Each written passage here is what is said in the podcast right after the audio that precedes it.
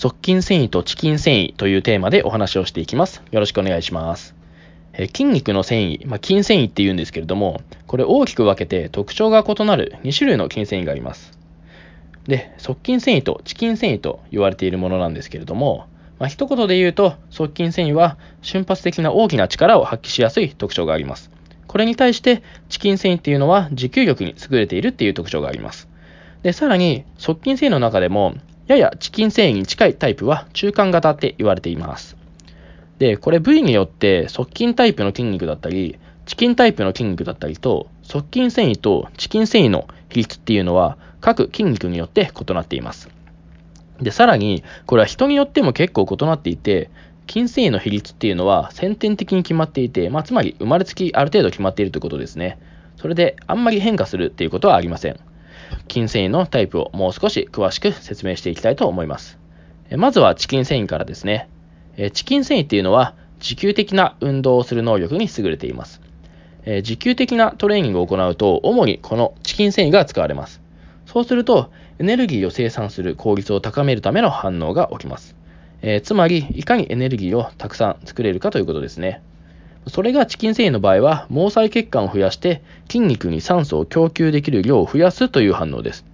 このようにチキン繊維は筋肉に多くの酸素を供給できるように、えー、することによって持久力っていうのが強化されます。で次に側筋繊維なんですけれども、えー、こちらは瞬発的に大きな力を発揮する、えー、能力に優れています。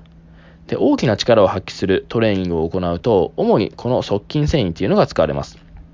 そうすると、側筋繊維はチキン繊維とは異なる反応で、エネルギーの生産効率を高めようとします。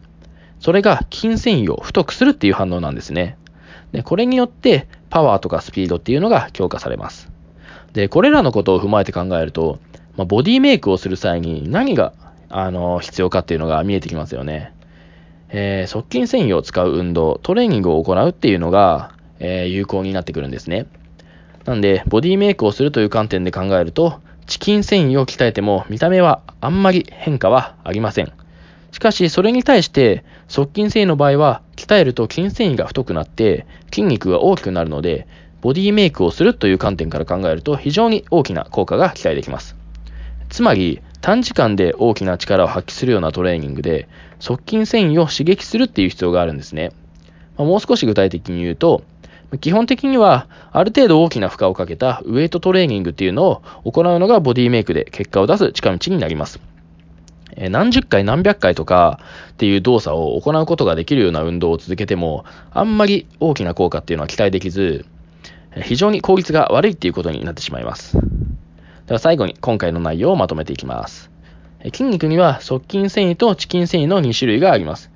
これは筋肉の部位や人によって異なっています。で、側筋繊維っていうのは瞬発的に大きな力を発揮することができる特性を持ちます。これに対してチキン繊維は持久力に優れていて長時間の運動ができる特性を持っています。それぞれの筋繊維はトレーニングをすると異なる反応を起こします。側筋繊維の場合は筋繊維が太くなってチキン繊維は毛細血管が増えます。でチキン繊維は鍛えても見た目の変化っていうのはあまり起こらないので、ボディメイクを行う際は側筋繊維を鍛えるようにしましょう。つまり、ある程度大きな負荷をかけたウエイトトレーニングっていうのが有効になります。はい。では今回はここまでです。ご清聴ありがとうございました。